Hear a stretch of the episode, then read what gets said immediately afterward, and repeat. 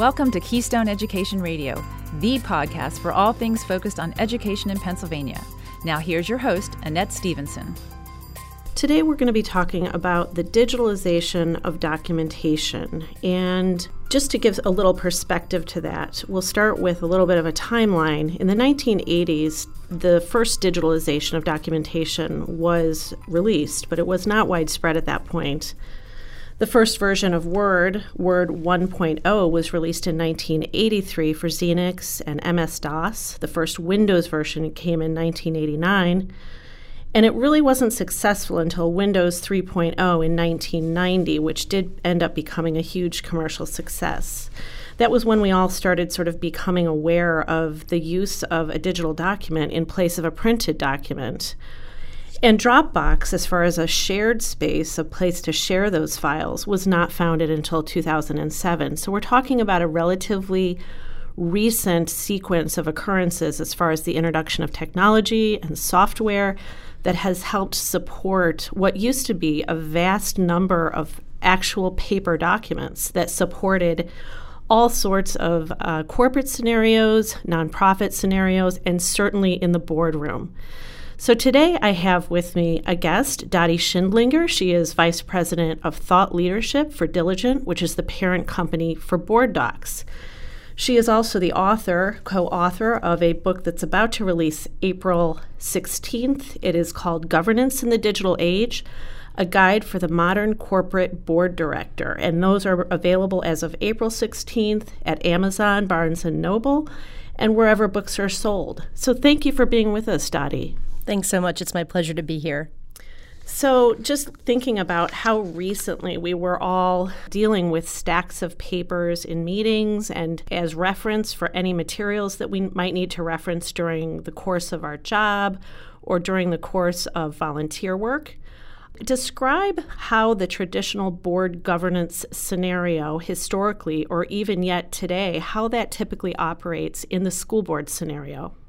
I'm happy to. And, you know, it's interesting in your introduction, you were talking about when Word came on the scene and when Windows 3.0 came on the scene. And that basically is something I remember very vividly. Me you know, too. When, when, I was in college, you know, the first time that I, I wrote a paper on a computer as opposed to on a typewriter. So it, you know, hopefully I'm not old enough that that is ancient history, but I, am beginning to feel a little bit like a dinosaur. But yeah, I mean, it, it really has been just within the past few years that we've seen such a dramatic change in the way we communicate with one another. And sometimes Absolutely. it's um, hard to remember how recent that change has been. But what's been so fascinating is how slow that change has been to make inroads into the boardroom.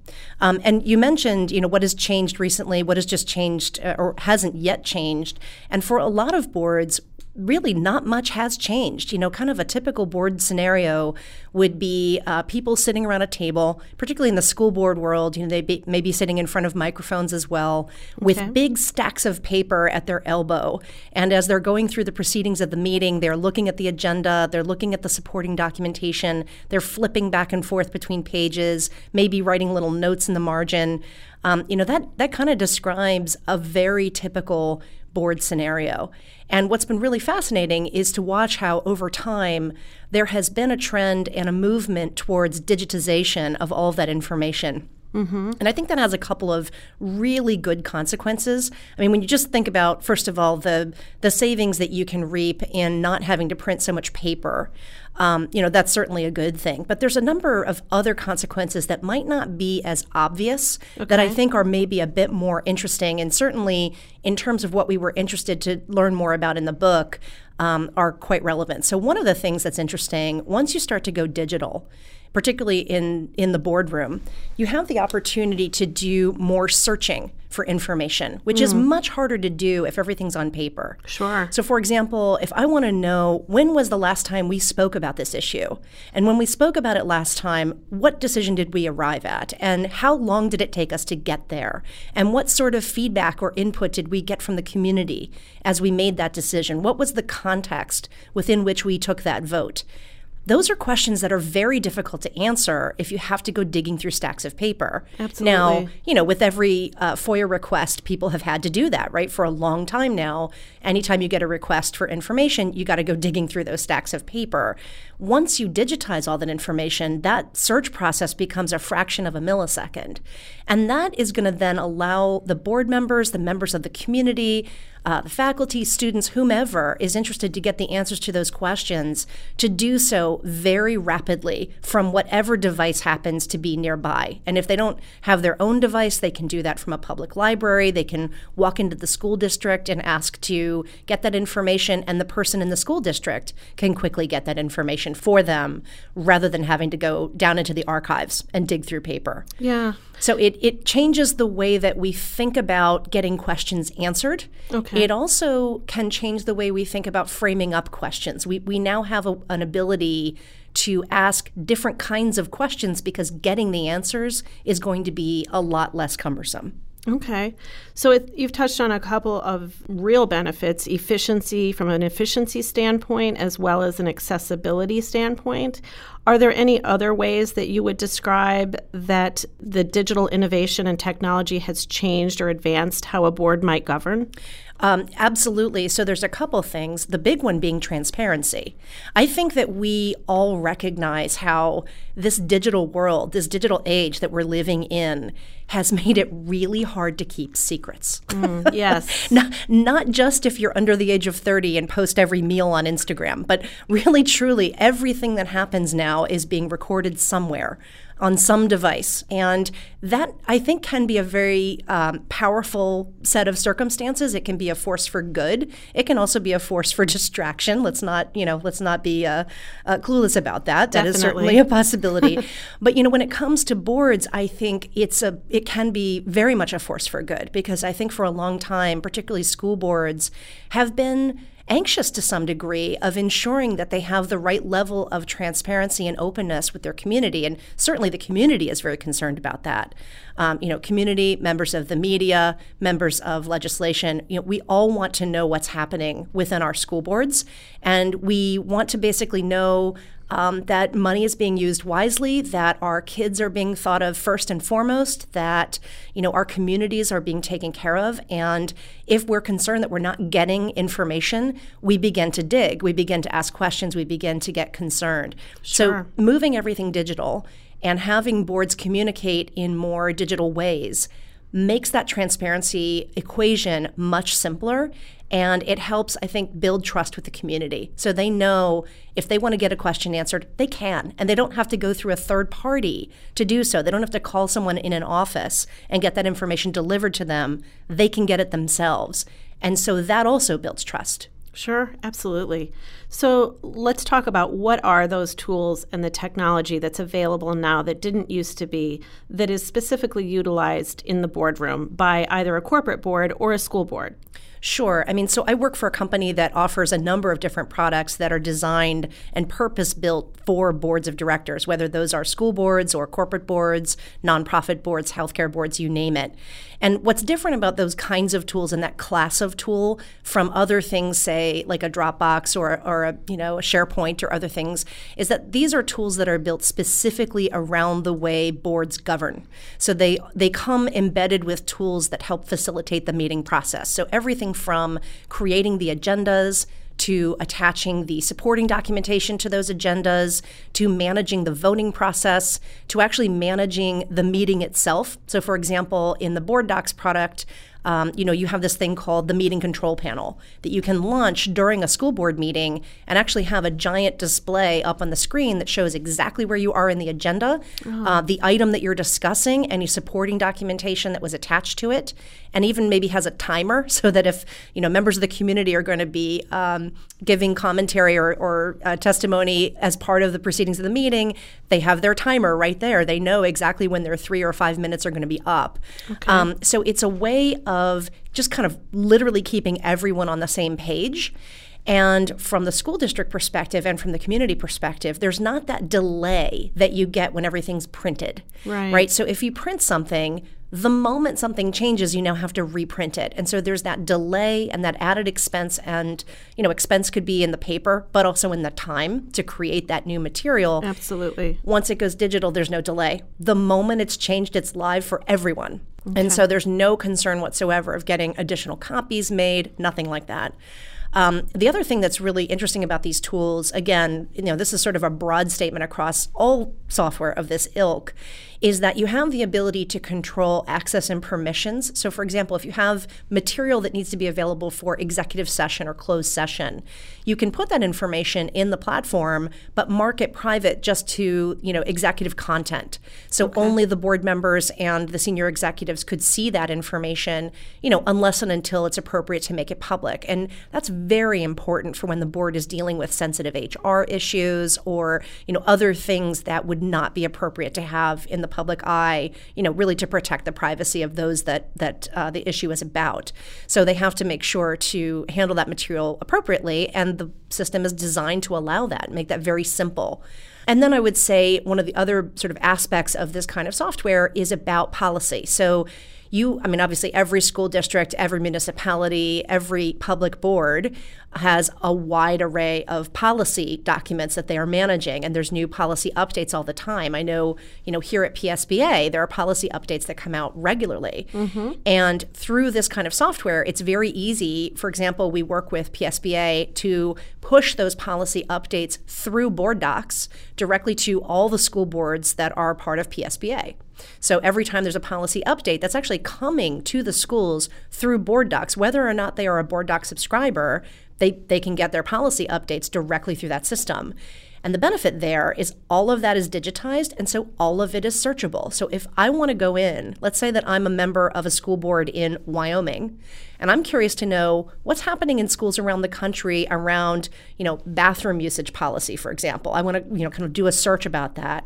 I can go into any public instance of board docs for any school district that uses it and do um, what's called a meta search, and it will pull up all of the approved policy language from any school in the country and show me what's happening with um, those types of policies. So it gives um, incredible power not just to the individual school district that's using the system, but also to really anyone who's involved in public school board work and is looking for good examples of things that they can use. Wow. So, again, another example of real accessibility to information there. Exactly. You mentioned um, setting access and permissions and for reasons of confidentiality. And I'm also wondering if the introduction of paperless document solutions has impacted the area of cybersecurity.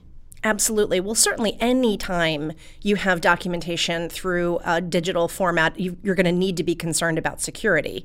And, you know, one of the things that's kind of interesting as we think about cybersecurity in particular is that um, I feel like sometimes there's this hesitation of putting things online because it's going to make them less secure. Mm-hmm. And yet, what's really interesting, we did a um, research report at Diligent just uh, about six months ago with Forrester, which is a big you know research research firm, and we wanted to find out you know kind of what was happening around cybersecurity globally with boards.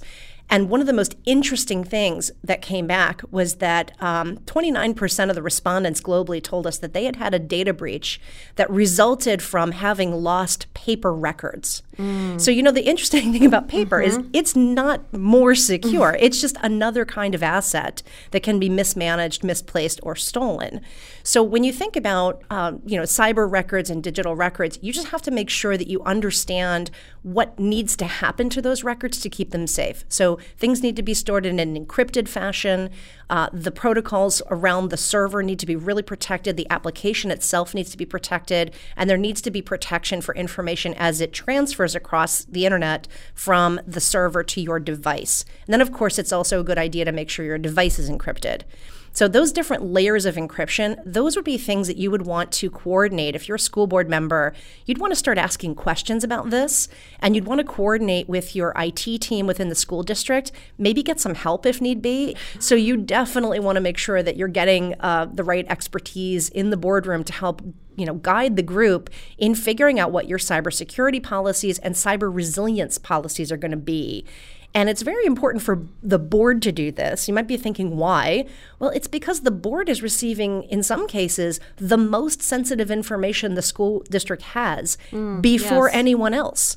And so if they're not using secure communication tools to share that information, let's say that, you know, they're receiving it on their Gmail, for example, which right. we know more than half of board members around the country do you know, Gmail is is really not a secured system. It's been breached multiple times. It's not designed to be a secured system. It's just mm-hmm. email. Mm-hmm. And so you want to really kind of start to take a critical eye to how are we communicating information that is sensitive? How are we making sure that we are protecting student data and, you know, em- enrollment data, employment data, health records? How are we making sure we're doing that right if we're sharing that kind of information with the board? Um, so those are some things that you might want to take a take a look at. And of course, there are lots of ways to make sure that information stays secure online. You just have to be conscious of it sure. and cautious of it. Sure, absolutely. And so we've talked about an agenda solution. We've talked about the use of uh, board docs or a similar platform for policy. What other types of documentation might flow through that channel? I mean, really anything that the board would touch. So, for example, let's say that you have to do the superintendent evaluation once a year. Okay. Um, you can use tools like Board Docs to conduct that entire evaluation process. You can set up strategic goals and track those goals through the system, and then you can attach any specific item that came up at a board meeting to one of those strategic goals. And at the end of the year, quickly put together a report that shows all the different things the superintendent was meant to do for the year and see what the progress against those goals has been. Okay. So it's really very simple to do that. You can manage committee information in the system. Um, if you have additional boards that are part of your school district, you can manage their information through the system. So there's really quite a bit that you can do. I think one of the interesting things we've started to see happening as many school districts are getting used to this kind of software is that the superintendents are now using this system as a communication channel with their boards. So if they might have a you know a weekly newsletter or a weekly email that they used to send out to the board and now you know maybe they're trying to move away from email for those security concerns I mentioned earlier they can start to post that information in their board docs platform and the board members instantly have it you know as do okay. any members of the public you know. So if they want to make that a public announcement they have the ability to do that and it goes you know right out on the public uh, view of the system. So makes it very very simple okay and on the corporate side so a corporate board, do, do the efficiencies look very different? Are they similar? What translates across uh, from the school board over to the corporate side, or or the reverse of that? So there are a lot of you know similarities in terms of how these systems function and the kinds of things that they can do between the corporate side and the school board side. There may be some nuances though on the corporate side that are a little different. So for example, if you are on the board of a publicly traded company here in the US, one of the things that you have to do every year is is submit this very lengthy uh, directors and officers questionnaire. That questionnaire okay. could be hundreds of questions and 30, 40, 50 pages long and has to be submitted by every director every year. So you can imagine if you're a corporate secretary at a big company, what an enormous hassle this is. Absolutely. Um, so, uh, so there are systems. Uh, Diligent actually has one that are designed to specifically collect that kind of information and then just easily create a report that you can submit right to the SEC. So mm. just completely streamlining that whole process. And once you've built out your questionnaire one time, you can then just use it every year, which is a okay. huge advantage. Um, now there will be changes to the questionnaire every year, but making a couple of tweaks to a big document that you made once is a completely different thing than starting over every year on paper. Yes, so it's indeed really a huge efficiency saving. Um, you know, one of the things that's kind of interesting, and I think this is true both for corporate boards and for school boards, is there's another sort of um, unintended consequence of using this type of software, and that is helping the board to be a bit more digitally minded. Okay. And that was something we explored in some detail in the book. I mean, what's interesting about the, the book, it, we really didn't focus very much at all on the tools that are being used in boardrooms. We really didn't focus on the software in the boardroom. What we were interested to understand is how is it getting harder to govern and why is it getting harder to govern in this digital age? And one of the big factors there is the speed of information. And if you think, for example, that more than 400 executives were either terminated or asked to resign from their posts in the past year because of a hashtag called Me Too. Um, you know, when those sorts of things travel at the speed of a tweet, mm-hmm. you know, that's a very different level of prowess that board members need to have. You know, we used to be able to gather all the available data, come together in a meeting, and deliberate on the findings and come up with a balanced, nuanced decision that might have taken some time to arrive at. And we might not live in that world anymore. You know, it might go public first and then we have to deal with it internally. Sure. So that's a huge set of pressures that board members are dealing with that are brand new, that they've never had to deal with before. And frankly, a lot of the structures of governance are not equipped to handle this well. Absolutely. You know, you think about parliamentary procedure, for example. It's it's all about being deliberative, right? And so, you know, deliberate means slow. it does. We we don't live in a slow time, you know. So it's uh, there's some stuff that's really happening that's interesting, and I think um, school boards and corporate boards, really every board, is feeling that pressure. Um, and, and quite frankly, school boards might feel it a, a, little bit less so than corporate boards for a couple of reasons. One is that school boards, the average age of school boards tends to be a, a bit lower than the average age of corporate boards, which is now hmm. at 63.5 years of age average. Interesting. Um, also, I would say that, that school boards tend to have a little bit larger size than most corporate boards. The average corporate board is about seven members. Um, school boards might be that size, or they might be a little bit larger. And so sometimes that helps to give a bit more. Um, uh, diversity in terms of perspective around the board table, right? Mm-hmm. And the other thing I would say is that school boards meet more frequently. Um, so corporate boards traditionally have only met about four times a year. Now they're starting to step that up and meet more frequently, partly because of all these pressures that they're under. School boards, I think, generally meet about once a month, maybe every two weeks, um, you know, for most school districts. And so they're at a bit of an advantage in terms of how frequently they're seeing one another. But regardless of those things that are different, what they have in common is that they all have to be able to respond quickly and accurately and appropriately no matter what gets thrown at them.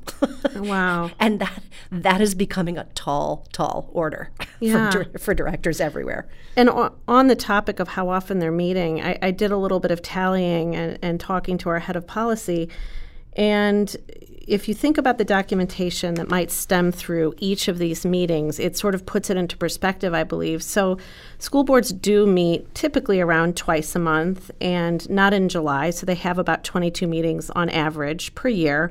And then the committee meetings, there might be 11 meetings averaged for committees. There might be executive sessions that could be around six.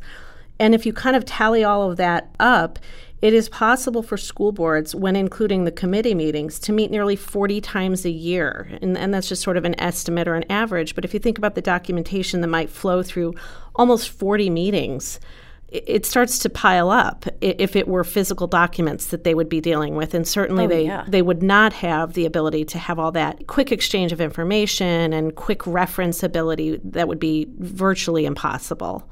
Yeah. I, I think that's, yeah, absolutely true. yeah. And so the other thing that caught my interest is you were mentioning the age, um, sort of average age of the corporate board versus the school board. And so on the school board side, how comfortable do you find that audience to be with the the use of a digital solution? Do you find them to be resistant or really embrace all of the efficiencies that co- are coming their way? That's a great question. I will say that's something that has changed pretty dramatically over the last five years.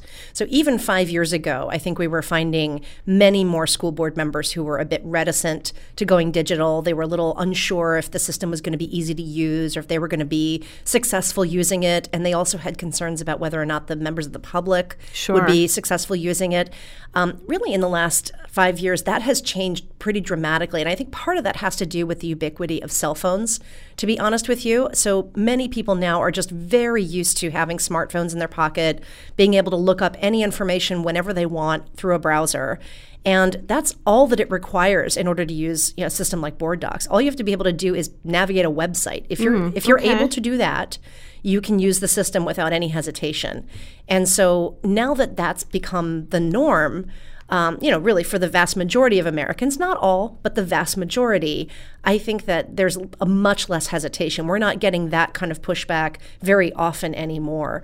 Okay. What I will say, however, is, and in, this is certainly true in Pennsylvania as well, there may be some rural communities where connectivity is still an issue, right? So mm, Wi-Fi yes. speeds might be a bit slow, and you know, even if they're using a cellular network, um, they might have you know 3G, maybe they don't have 4G yet. So that that is still a bit of a concern. That is still something that I think some communities are dealing with. Mm-hmm. Um, the good news is what we've been finding is that in those communities where connectivity is a question mark the school tends to be the first institution that is well wired. Ah. so so that's a bit of an advantage for school boards is that is. you know you you are a school board member as opposed to a board member on another institution that may not have the same high speed connectivity that the school does. Um, yeah. Schools tend to be wired first, and that's good. That's a very good thing because we want to position our young people for the future, and this is the world we live in. So, um, so I think we don't get those those hesitation um, pu- pushback as much anymore. Okay, that's true on the corporate side as well. You know, mm-hmm. again, it, it is too funny sometimes. You'll you'll be talking to a corporate director who'll be saying, you know, I'm not sure I'm going to be able to use this as they're reading email on their phone. Absolutely, you know, yeah. You're, like, you're going to be just fine. you're like, if you can do that, then you can do this. It's not going to be a problem. exactly right. Great. Um, so, in your book, you talk about a couple of topics that caught my attention. You talk about building a resilient board. Can you describe what that means? Absolutely. And this was something that uh, really came through the research that we collected through the book and in speaking with a number of directors. Um, you know, it, it, used to be when you would think about what what did you need in board members in order to be successful you know, there'd be lots of different criteria that you would want to fill, and and uh, you know, in particular, you might be looking for former CEOs or current CEOs. You might be looking for financial prowess. These days, what a lot of directors are telling us is that they want people who understand how to build resilient businesses because things are changing so quickly. There's an acronym that economists use, which is uh, VUCA, V U C A. It stands for volatility, uncertainty, complexity, and ambiguity. And that, that VUCA acronym describes the, the world we've been living in for at least a decade now. And when you think about things being volatile, uncertain, complex, and ambiguous, there's really only one clear winner, and that's going to be the organization that can keep its eyes set on true north and not get really stuck in how they're going to reach true north. Um, they they are really nimble, right? If they see, okay, we still need to go in that direction, but now all the the pathways have changed and we have to quickly pivot and go down another pathway they can just do it because they're resilient and so that idea of building a resilient board is a really interesting one. What it requires is for individual directors to step up their game. They have to take the, the mental attitude of I am a student of this organization. It is my job to learn as much as possible about the environment within which this organization operates. I need to understand the competition. I need to understand our uh, collaborators and our partners. I need to understand the community. I need to understand what's happening broadly in technology and what might come down the pike to completely upend the things that we think are true today. You know, they might have to completely change their assumptions on a dime. Yes. And a good example of this would be the company IKEA. So this was an example that was given to us by one of the directors we interviewed. Um, you know, IKEA is, I think we all know what IKEA is, right? It's a big yes. furniture company. It's often been known for, you know, decent quality, sometimes lower quality, but decent quality furniture that you construct yourself. Well, what's interesting is that model has been very successful for them for 40 years until recently when we started to become part of this uh, culture that you know people want things to be customized for them and they want things to ar- arrive ready to go right? That pret-a-porter kind of idea that you know we want things to just arrive on a doorstep ready to use immediately. And so there started to be um, a bit of a slackening in sales at ikea and they were a little concerned about this and they decided as a board to make an uh, acquisition offer of a company called TaskRabbit. If you've ever heard of TaskRabbit, basically it's almost like an Uber service for people to do tasks for you. I've heard so, of that. Yeah. yeah, so they acquired TaskRabbit, and it was absolutely brilliant because now what can happen is you buy your piece of furniture at IKEA. Um, IKEA now will pair you up with a tasker if you wish, and that tasker will not only bring that piece of furniture to your house, but construct it in your living room. And you don't have to pay a ton of money. It's you know kind of like Uber rates. It's really kind of affordable. Um, you can negotiate that with the tasker, and then you don't have to worry about when am I going to have time on a Saturday to build my bookshelf. Right? They yeah, can just do cool. it for you. Mm-hmm. So those are the kinds of sort of resilient attitudes that a board needs to have. Right? IKEA could have gotten really stuck in this idea that our brand is about do it yourself. And they had to say, you know what, maybe our brand is about build it at home, but you don't have to do it on your own. Maybe our brand is about quality furniture at a reasonable price. And once they sort of made that pivot, um, their stock went right back up. Their sales have gone way up. So it's that kind of resilience that that organizations and boards really need to adopt. That idea of not getting too stuck, not getting too mired in any one way to get to your goal. Absolutely. So April 16th Governance in the Digital Age comes out. Dottie, I would like to thank you so much for being here with us today, sharing your expertise and insights. My pleasure. Thank you so much for having me on the podcast. Absolutely. Listeners, I encourage you to go to our website at keyedradio.org for more information and resources supporting today's discussion. This is Annette Stevenson saying thank you for listening to Keystone Education Radio. The views and opinions expressed on the Keystone Education Radio podcast are solely the views and opinions of our guests and do not reflect the views and opinions of the Pennsylvania School Boards Association. Thank you.